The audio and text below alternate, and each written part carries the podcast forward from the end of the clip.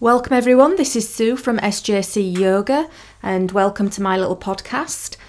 When I used to be taught yoga, my yoga instructor always used to talk about how the breath heals.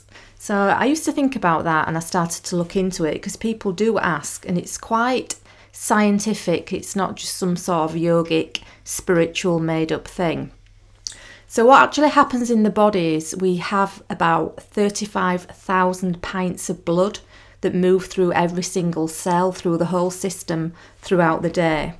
What happens is the oxygen absorbs into the blood and then the blood releases carbon dioxide which has all the toxic wastes from your body from your food from the air you breathe anything that comes in as a pollutant so by deepening the breath and by using the oxygen we can actually regenerate our cells if you get enough air into your lungs it will become purified and regenerated.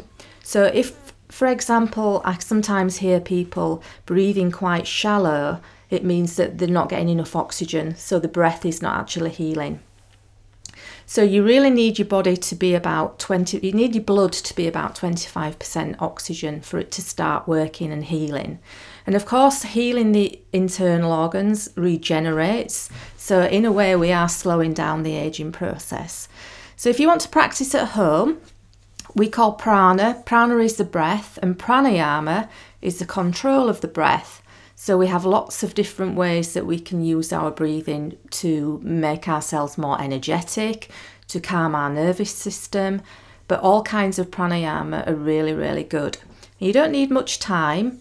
If you just set aside five minutes a day, probably five minutes a day or five minutes twice a day, and the simplest way to start, which is what I teach to all my new students, is to just focus on the breath. Either lie down with your eyes closed or sit nice and comfortable. I don't suggest lying down because if I lie down, I do tend to fall asleep.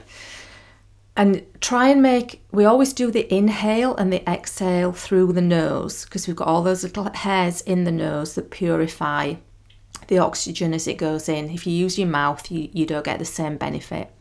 So try and keep the inhale and the exhale around the same length. Start about the count of five and do that for a couple of minutes till you've got a nice, deep, slow, rhythmic breathing. As you take the oxygen in, really take it in deep so your rib cage needs to be opening out towards the sides of the room. On the bottom of the exhale, squeeze the pelvic floor and make sure all that oxygen comes out. When you've got used to doing that, then we can move on to a little bit more of the what we call the pranayama, the control. What I suggest you do is to hold the breath at the top of the inhale. So we suspend it probably for about the count of five.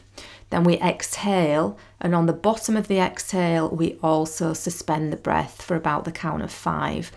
So I suggest you do that for a minimum of six times six times inhale, six times exhale, but do it as long as you feel is comfortable. So that's it. It's just a little snippet of information. It's something you can bring into your daily routine. And just remember five minutes a day, and you will be getting younger.